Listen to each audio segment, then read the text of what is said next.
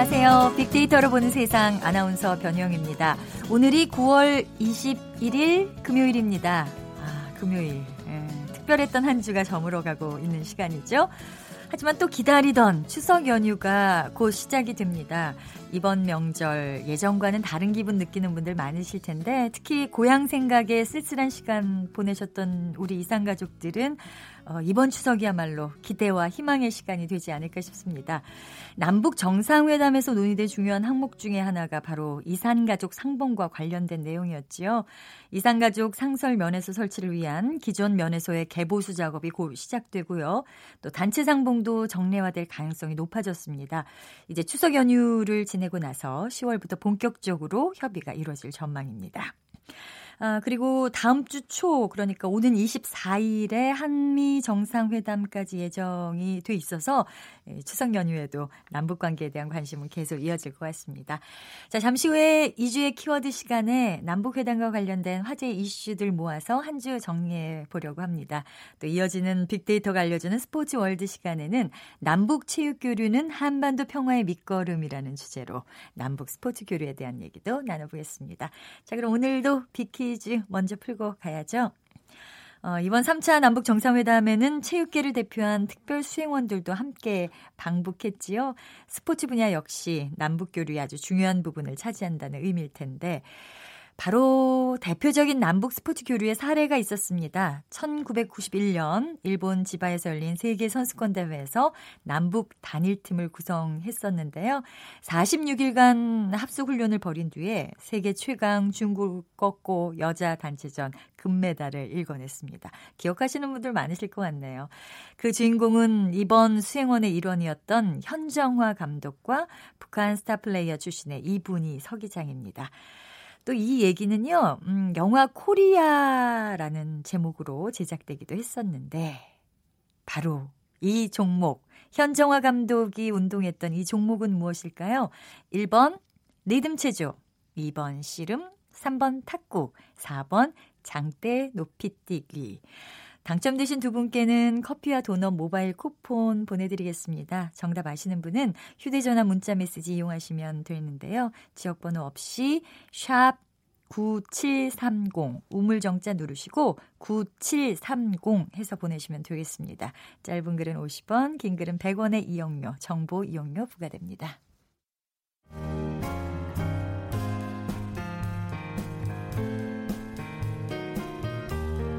미래를 예측하는 힘, 세상을 보는 새로운 창, 빅데이터로 보는 세상.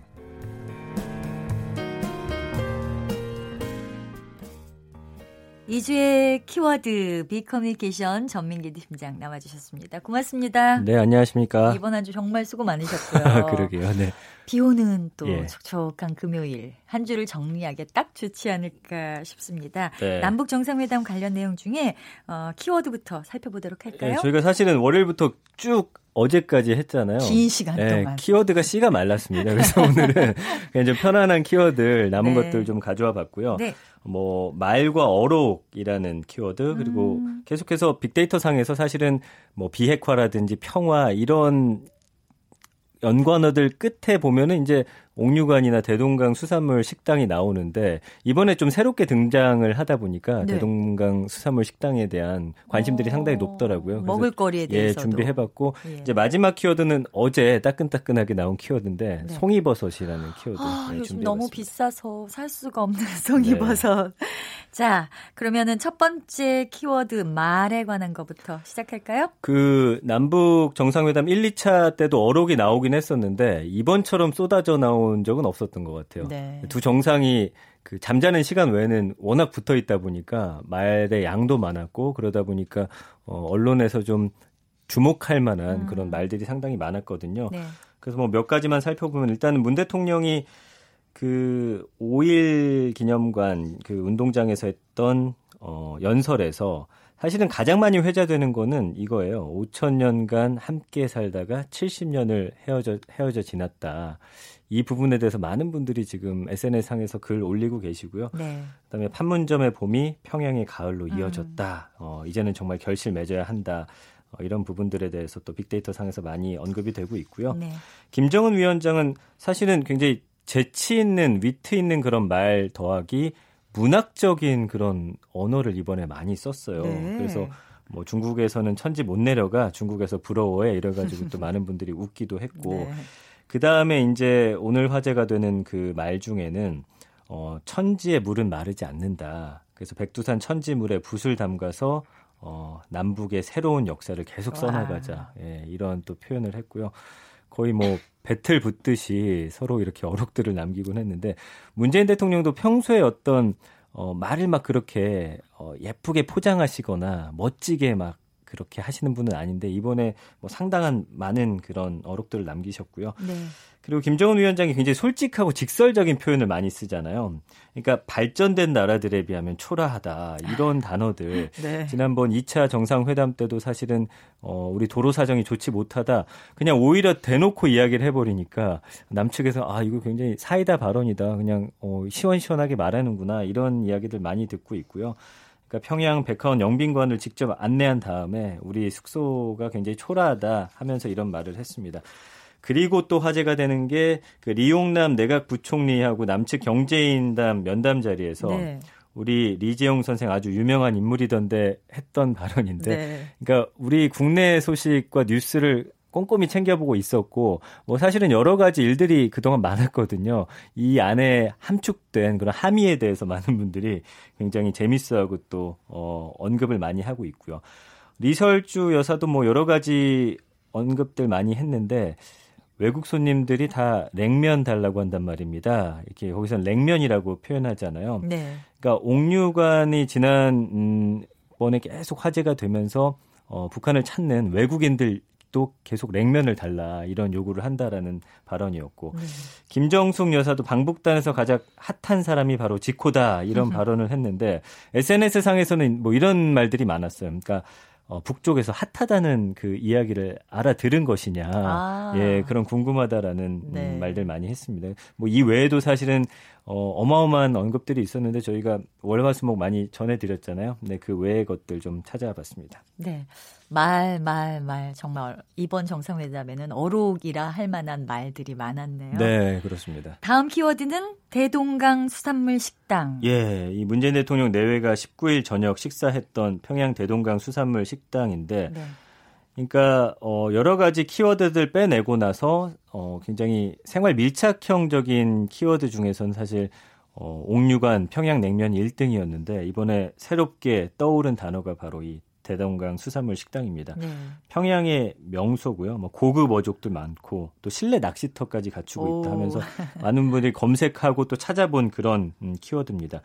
그 대동강 구역 능라동에 위치하고 있고요. 배 모양으로 세워진 대형 식당이잖아요. 뭐 식당 밖으로는 대동강하고 뭐 인민유원지, 오일 경기장, 청류벽 이런 것들이 한눈에 보이고 이제 문을 연지 얼마 안 됐던데요. 어, 7월 30일에 열었습니다. 그러니까요. 그 지난달 유소년 국제축구대회 참석 위해서 평양을 방문한 우리 측 대표단이 사실을 여길 방문했었어요. 네, 남측으로는 어. 최초였고요. 네. 네. 철갑상어가 화제였잖아요. 그러니까 뭐 이런 얘기들이 있더라고요. 남한에도 저런 회집이나 수산물 센터는 없다. 철갑상어를 어떻게 볼 수 있겠냐. 식당 1층에 그 철갑상어 뭐 연어, 칠색 송어 굉장히 고급 어족들 많았고 조개류 모아놓은 실내 수조도 있었고 인공 폭포도 있고 냉장 냉동식품하고 건어물 판매 시설 함께 귀빈 접대가 가능한 공간이 마련되다 보니까 네. 특히나 이제 철갑상어라는 키워드가 대동강 수산물 식당과 함께 많이 언급된 음. 그런 단어이기도 했습니다. 네. 북한 주민이 다니는 그런 식당인가요? 아니면 어떤 특별한 손님들을 위한 식당인가요? 일단은 뭐 누구나 갈 수 있는데 네. 다만 네. 좀 가격이 비싼 편이기 아. 때문에 뭐 큰 행사 때 어, 가족이나 직장에서는 그러니까 뭐 1년에 한두 번 정도 큰 맘 먹고 가는 곳이라고 보시면 될 것 같고요. 네. 북한이 이 식당에 대해서 이야기하는 게 바다와 강, 땅에서 나는 모든 산의 진미를 앉은 자리에서 맛볼 수 있는 1등급의 봉사 기지다. 이렇게 음, 표현을 하더라고요. 네. 그러니까 김정은 위원장이 사실 이거 굉장히 음, 신경 써서 만든 곳이에요. 그래서 네. 심혈과 노고를 다 기울인 인민 사랑의 결정체다. 또 이렇게 표현되고 있습니다. 네. 자, 세 번째 키워드 볼까요? 송이버섯으로 나와 있습니다. 지금 김정은 북한 국무위원장이 어제죠. 송이버섯 2톤을 어, 남한에 선물을 했어요. 네. 그러니까 2톤이면 어느 정도 되나요? 2톤이면 지금 뭐 여, 글쎄요. 이게 아. 어떻게 양을 표현하기 그런데 어쨌든 그 음, 남북 이산 가족 중에 4천 명 가까이 선정해서 보내드린다고 하니까 네. 뭐 4천 명도 너끈히 먹는 그 정도 양인 것 같아요. 양이에요. 예. 그래서 어제 새벽 5시 30분에 성남 서울공항에 수송기 편으로 어, 도착을 했고요. 네. 아까 말씀드린 대로 이산가족 중에서 고령자를 우선으로 해서 4천여 명 선정했고 각각 500g씩 추석 전에 받아볼 수 있게 보내준다고 합니다. 명절인데 이렇게 다 함께 나눠 먹는다는 의미가 참 큰 것 같아요. 그러게요. 네, 맞습니다. 네. 이 북한은 송이버섯을 외화벌이 수단으로 활용한다고 들었어요. 워낙 유명해요. 그래서 외국에서도 향도 좋고 그다음에 뭐 고단백이고 어, 성인병에도 효과가 좋다라고 하면서 그 송이버섯이 사실은 다른 버섯보다 채취가 어렵고 기후에 민감하기 때문에 그렇죠. 희소 가치가 큰데 네. 북한 기후에 이게 잘 아주 고급 음. 그 송이버섯이 잘 채취가 된다고 합니다. 네. 그래서 최근에는 지금 자연산 송이 같은 경우는 우리나라에서는 킬로그램당 90만 원대까지 예, 올랐더라고요. 네. 그러니까 이런 탓에 북한산 송이가 북한의 주요 외화벌이 수단으로 음. 또 활용되고 있습니다. 원래 송이버섯이 북한산이 유명한가요? 아, 저도 이번에 알게 됐는데 그렇더라고요. 네. 특히나 함경북도 회령시하고 청진시 부윤구역 칠보산 송이가 굉장히 아, 어, 으뜸이라고 합니다. 그래서 칠보산 송이 같은 경우는 지난 7월에 북한에서 우표로 발행이 됐을 정도고요. 어, 김정을 국방위원장이 김대중 대통령, 노무현 전 대통령한테도 선물했던 게 바로 이 칠보산 송이버섯이었고요. 뭐 북측이 사실은 고급 선물로 많이 하는 것들입니다. 그 언론사 대표들 정상회담 대표 2000년에 그리고 현대 정주영 명예회장한테도 선물했고 일본의 뭐 아베 총리라든지 고이즈미 총리한테도 이 송이버섯을 선물한 바가 있습니다. 네.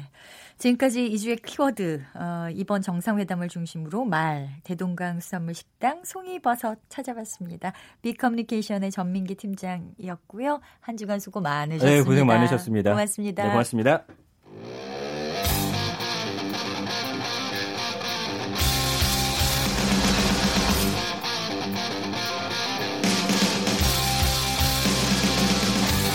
빅데이터로 알아보는 스포츠 월드 KBS 스포츠국 정충희 기자와 함께합니다. 빅데이터가 알려주는 스포츠 월드 오늘도 KBS 스포츠국의 정충희 기자와 함께합니다. 어서 오세요. 네, 안녕하세요. 네. 아, 오늘 남북 체육 교류에 대한 얘기를 나눌 텐데요. 음, 우리 문제 한번 하고 제가 시작할까요? 원래 내는 거죠. 아, 네. 네, 내주세요. 그 남과 북이 지금 이제 체육 교류 활발하게 하고 있는데요. 네. 어, 91년도에 일본 치바에서 열린 이 종목의 세계 선수권 대회에서 단일 팀을 구성했었죠. 그래서 한 50여일 합숙 훈련을 한 뒤에 그 당시에 세계 최강 중국을 꺾고 단체전 금메달을 땄었는데요. 그러니까 당시 현정화 그리고 이분희 어, 이런 선수들이 정말 대단한 그 경기를 펼쳤고 감동을 줘서 코리아라는 영화로까지 제작이 되기도 했었는데 과연 이 세계 선수권대회 종목은 무엇인지 맞춰주시면 되겠습니다. 제가 보기를 드릴게요. 1번 리듬 체조, 2번 씨름, 3번 탁구, 4번 장대 높이뛰기. 네. 네. 이때 기억나시죠? 기억나요. 어, 네. 저도 저 대학생, 영화도 봤고. 전 대학생 때였는데. 아, 전 상당히 어렸어요. 저 어, 많이 울었던 기억만 아, 나요. 아, 어, 우리 팀. 아, 저는 이러면서. 너무 어려서. 알겠습니다. 네. 네. 정답 아시는 분은 저희 빅데이터로 보는 세상에 지금 바로 문자 보내주시면 되겠습니다. 휴대전화 문자 메시지는 지역번호는 상관없고요. 샵 9730, 샵 9730 누르시면 되겠습니다. 짧은 글은 50원, 긴 글은 100원의 정보 이용료 부과됩니다. 어, 오늘의 주제 남북 체육 교류는 한반도 평화의 밑거름이다 이렇게 정해 봤는데 뭐 이번에도 남북 체육 교류에 대한 내용이 많이 포함돼 있었죠. 그렇습니다. 그 문재인 대통령하고 북측의 김정은 국무위원장이 어, 평양에서 6개 항목 14개 세부 내용으로 이루어진 9월 평양 공동선언을 발표했는데요.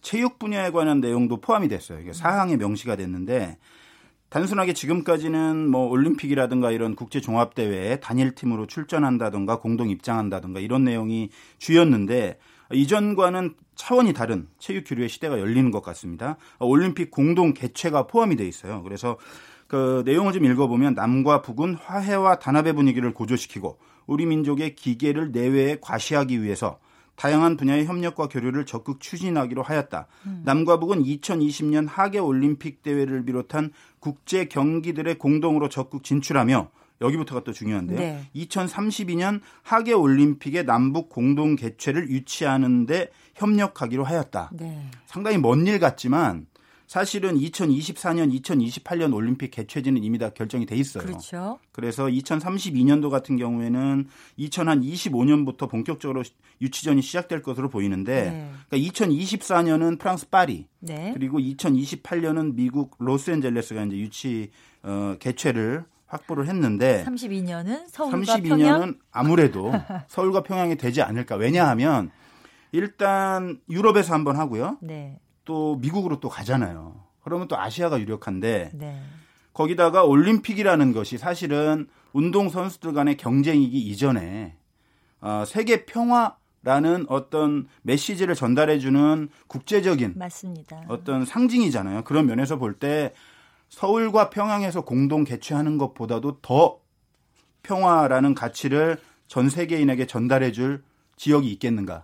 라고 네. 봤을 때는 IOC 위원들이라든가 IOC 그 자체 조직이라든가 여러 가지로 어 이분들의 지지를 얻어낼 가능성이 상당히 높다. 물론 아직은 이제 그 선언 단계고 시작해 봐야 알겠습니다만은 제가 볼 때는 상당히 실현 가능성이 높은 그런 게 아닌가 이런 생각이 들어요. 사실 쭉 봤을 때도 이제까지 제일 많이 교류했던 부분이 체육 분야이고 어떤 분야보다도 먼저 교류를 시도할 수 있는 분야가 아닌가 싶기도 하고. 그렇습니다. 사실은 정치, 경제 뭐 다 복잡하잖아요. 네. 사실은 어떻게 보면 정치라는 것들로 접근했을 때, 군사라는 것들로 접근했을 때는 처음부터 벽에 막히는 느낌이 많았잖아요. 네. 그런데 스포츠라는 것은 일단은 어찌됐든 정치적인 색깔을 배제한 상태에서 어, 협상을 할 수 있기 때문에 상당히 유효한 수단인데 그 우리가 다 아는 것처럼 핑퐁 외교가 사실은 그 가장 전형적인 스포츠 교류의 어, 예로 볼 수 있는데 네.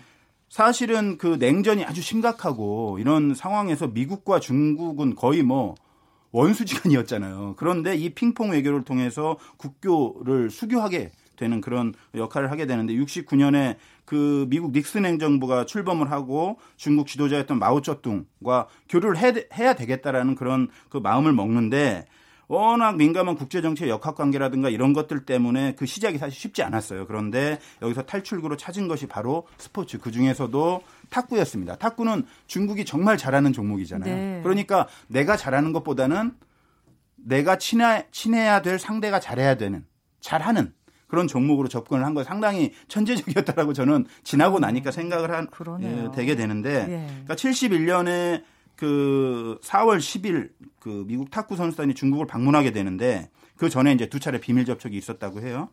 15명이 갔는데 49년에 중화인민공화국 수립한 이후에 중국 대륙을 공식 방문한 최초의 미국인들이 바로 탁구 선수들이었습니다. 오, 그래요? 이 선수들이었어요. 15명. 아. 선수단, 감독과 선수들을 포함해서.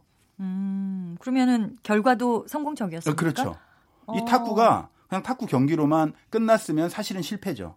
네. 하지만 물론 스포츠적인 차원에서는 성공이라고 할 수 있지만 닉슨 행정부가 추진했던 중국에 대한 유화 정책은 사실은 실패하는 거였는데 71년 6월 10일에 미국의 그 닉슨 대통령이 중국에 대한 무역 금지 조치를 해제합니다. 이게 20년 동안 이어, 이어져 오던 거예요. 네. 그걸 해체 해제를 했고 또 72년도에는 그 유명한 헨리 키신저 국무장관과 함께 중국을 방문을 합니다. 그래서 상하이 공동 성명을 발표하는데 양국은 모든 국가의 이익에 합치되게 국제 관계를 유지하고 아태 지역에서 패권을 추구하지 않을 것이라고 규정하고 있다. 그러니까 야. 패권을 추구하지 않는다라는 것은 적대 행위를 하지 않겠다는 또 다른 표현이거든요. 명백히 유, 화적인 태도를 그렇습니다. 보인 거네요. 그리고 78년에는 그 대만과 국교를 또 단절합니다. 그리고 그 다음에 결국 1월 1일 날 중국과 수교를 하게 돼요. 그러니까 이 탁구공 작은 탁구공 하나가 음. 이 전 세계 인류의 역사를 바꾼 미국과 중국의 어떤 수교로까지 이어졌다는 측면에서 보면 네. 스포츠가 얼마나 커다란 역할을 했는지 핑퐁 얘기를 보면 알 수 있을 것 같습니다. 그러네요. 아무도 못했던 일을 스포츠가 해낸 그렇습니다. 거잖아요. 네. 탁구공이 네. 하나 해낸 거죠. 네. 네.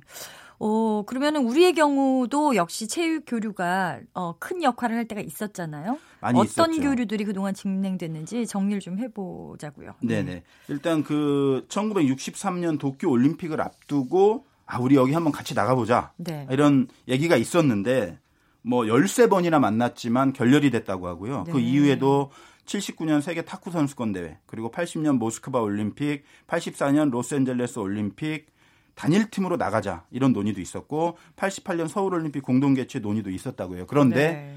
어, 민감한 여러 가지 문제들 때문에 사실은 계속 결렬이 됐었죠. 네. 결국 실질적인 교류는 그럼 언제부터 있었던 거예요? 그 1990년에 10월에 통일 축구 대회가 시작이 되면서 이제 실질적인 교류의 물꼬가 터지기 시작했고요. 91년에 아까 퀴즈에서도 나왔죠. 네. 세계 탁구 선수권 대회에서 감격적인 우승을 했고 네. 그리고 그해 6월에는 또 세계 청소년 축구 대회에 어, 단일팀으로 출전해서 8강에까지 음, 올랐어요. 네. 그때 바로 쓴 명칭이 코리아. 아, 그리고 한반도기를 한반도기? 사용했습니다. 아, 네. 그, 그, 당시가 역사의 출발점이었고 예. 그리고 나서는 뭐 상당히 교류가 확대가 돼요. 그래서 시드니 올림픽 개회식에도 동시 입장을 했고 부산 아시안 게임 북한 대표단 그리고 응원단이 참가했는 이 당시에 제가 취재 갔었거든요. 어, 그래서 그러셨어요? 응원단을 전담 취재했었습니다. 어, 얘기 좀 해주세요. 너무 얘기 이런 얘기 해도 되나요? 어, 그럼요. 너무 예뻐서 제가 계속 쫓아다녔는데 아니, 그러니까 북한 선수단이 예뻤다고요? 북한 응원단. 아, 네. 실망입니다. 아닙니다. 저는 그냥 객관적인 사실만 말씀드리는 거예요. 아, 그러니까 아, 네. 이런 느낌이었어요. 그러니까 네. 북한 하면 저희 기자들도 사실은 접할 기회가 전혀 없고 국제 대회를 가도 인터뷰를 전혀 하지 않아요. 네. 항상 피하기만 하고 그러니까 너무 멀게 느껴지는 거예요. 네. 그런데 이 당시에는 약간 화해 분위기 이런 것들이 있어서 북한 응원단도 오고 대표단도 오고 해서 음. 인터뷰도 하고 가깝게 지내다 보니까 아 이 사람들도 우리랑 똑같은 사람들이구나. 그리고 친근한 마음을 갖게 되면 마음이 그렇습니다. 열리고 더 예뻐 보여요. 맞아요. 네. 예. 그래서 그때가 생각이 나고 네. 또 2004년 아테네 올림픽 때도 저 이 당시에도 제가 이제 취재를 갔었는데 동시 입장을 했었고 2007년에는 북한 태권도 시범단이 또 한국 방문하고 이러면서 그 체육 기류의 역사는 계속 이어져 갔습니다. 네. 현장에 계시면 더 뭉클한 순간이 많았겠네요. 그렇죠. 제가 아, 보기보단 상당히 좀 감성적이라서 눈물을 흘린 적도 있어요. 네. 사실은. 네. 그 이후에도 이런 만남과 아, 뭐 계속 확대가 됐죠. 제가 지금 말을 더듬고 있잖아요. 왜 이렇게 더듬으세요? 제가 너무 감성적으로 보이시나요? 아닙니다. 네. 우리 계속 확대가 됐죠. 이런 그렇습니다. 것들이. 교류가. 사실 위기도 있었어요. 그러니까 네. 2008년에 금강산 그 관광객에 대한 북한군의 피격 사건이 있었고 또 2010년에 이제 천안함 사건 이후에 오이사 조치가 내려지잖아요. 그러면서 남북 스포츠 교류도 사실상 중단 상태에 접어들었는데 어, 이 새로운 정권이 또 출범을 하고 네. 어, 이전과는 다른 어떤 정책 기조가 이어지면서 음. 남북 체육 교류도 어, 이제 폭발적으로 지금 증가하는 시대가 됐고 그 장을 연 것이 바로 평창 올림픽이었죠. 네. 아, 정말 평창 올림픽도 아, 한마디 하고 넘어가야 될 것 같아요. 평창 올림픽 때 네. 그 사실은 아무도 예상을 못 했었어요. 북측 선수들이 전격적으로 그 2018 평창 올림픽에 참가를 하게 됐는데 예. 이거는 정치적으로도 남과 북이 가까워지는 결정적인 계기가 됐습니다. 그러니까 체육 교류라고 하는 것이 남북 정상들이 만나서 체육 교류를 하자라고 하는 정치적인 결과물이 될 수도 있지만 지금까지 쭉 이어져 온 어떤 장구한 체육 교류 위기 속에서도 끊임없이 이어졌던 남과 북 체육인들의 만남 이런 네. 것들이 사실은 어떻게 보면 정상회담을 이끈 하나의 원동력 중에 하나였다라고도 볼 수 있는 거거든요. 음. 그런 측면에서 보면 이 평창 올림픽에 북측 선수들이 참가를 하고 또 여자 아이스하키 대표팀이 단일팀을 구성했잖아요. 네. 단일팀을 구성해서 물론 세계적인 팀들에게 크게 졌죠. 하지만 감동이 있었어요, 사실은. 네. 그 첫 골 넣을 때 그 감동 저 아직도 좀 짜릿짜릿한데요. 음. 전 사실 평창 때는 가보지는 못했고 네. 이제 서울에서 일을 했는데 TV로 보면서도 그 어떤 짜릿한 마음이 맞아요. 뭐라고 할까요? 정말 이 온몸의 전율이 느껴진다고 해야 되나요? 네. 어, 그리고 선수들이 애국가도 부르고 아 애국가가 아니고 그 선수들이 부둥켜 안고 막 서로 간에 눈물을 닦아주고 이런 모습을 보면서 아 진짜 우리는 한민족이구나 음. 뭐 이런 감정을 느낄 수가 있었고요. 제일 최근엔 또 2018 자카르타 팔렘방 아시안 게임이 있었으니까. 그렇습니다. 이 그때도. 아시안 게임에서 세 종목에서 단일 팀이 구성이 됐는데 네. 조정 카누 여자농구. 그래서 그 드래곤 보트에서는 금메달을 땄죠. 그래서 금메달 하나, 은메달 두 개, 동메달 하나. 종합 국제 대회에서 어, 남과 북이 단일 팀으로 금메달을 딴 건 처음이에요. 그리고 코리아라는 이름으로 음. 어, 그 메달을 딴 그런 역사적인 순간이었죠. 이렇게 남과 북 체육 교류를 쭉 우리가 역사를 통해서 훑어봤는데 이런 체육 교류의 성과는 어, 결국은 다 함께 하자는 그런 의미 아니겠습니까? 그렇습니다. 그 남과 북뿐만 아니고 이런 체육 규율 자체가 평창 올림픽 때도 봤지만 이 한반도 평화를 둘러싼 유관 국가들이 있잖아요. 뭐 미국도 있고 중국도 있고 그래서 당시에 그 김영철도 왔었고 또 트럼프 대통령의 딸인 이방카도 왔었고 네. 그런 것 자체가 그런 어떤 스포츠라는 순수한 공간에서 만나지만 그것이 하나의 정치적인 소통으로까지 이어질 수 있는 엄청난 지렛대 역할을 했다라는 점에서 볼 때는 앞으로도 네. 이 스포츠라는 분야는 남과 북 그리고 뭐 더 크게 보면 북한과 미국과 한국과 또 음. 중국과 러시아와 일본과 이런 복잡한 국제 정치적인 역학 관계 속에서 어떤 문제나 질곡이 생겼을 때그 네. 그 질곡을 헤쳐 나갈 수 있는 하나의 계기가 될 수 있지 않을까. 그래서 스포츠는 위대하다 이렇게 말씀드리고 싶습니다. 네, 지금까지 빅데이터가 알려주는 스포츠 월드 정말 재밌게 들었습니다. KBS 스포츠부의 정충희 기자였습니다. 고맙습니다. 네, 감사합니다. 자, 정답 발표해야 하는데요. 어, 정답. 네, 맞습니다. 탁구예요. 전화번호 뒷번호 9777 쓰시는 애청자께서 정답 탁구 맞추셨습니다. 저는 이상가족입니다. 상봉을 기다리다 부모님은 돌아가셨어요. 저는 6.25 때 4살, 현재는 72세입니다. 고향 황해도가 잘 기억나지 않지만 늘 그립답니다. 통일이 돼서 고향에 가보고 싶은 마음 하늘 같습니다 하셨고요. 한 분 더 전화번호 뒷번호 4505 쓰시는 분 탁구 맞습니다. 어, 저도 탁구 치는 거 좋아해서 주말마다 탁구장 갑니다. 이런 사연으로 두 분께 저희가 선물 보내드리도록 하겠습니다. 빅데이터로 보는 세상 오늘 방송은요. 김광석의 흐린 가을 하늘의 편지를 써 들으면서 인사드려야 되겠습니다. 다음 주 월요일부터는 최원정 아나운서가 돌아오고요. 여러분 풍성한 한가위 보내시길 기원합니다. 지금까지 아나운서 변희영이었습니다. 안녕히 계십시오.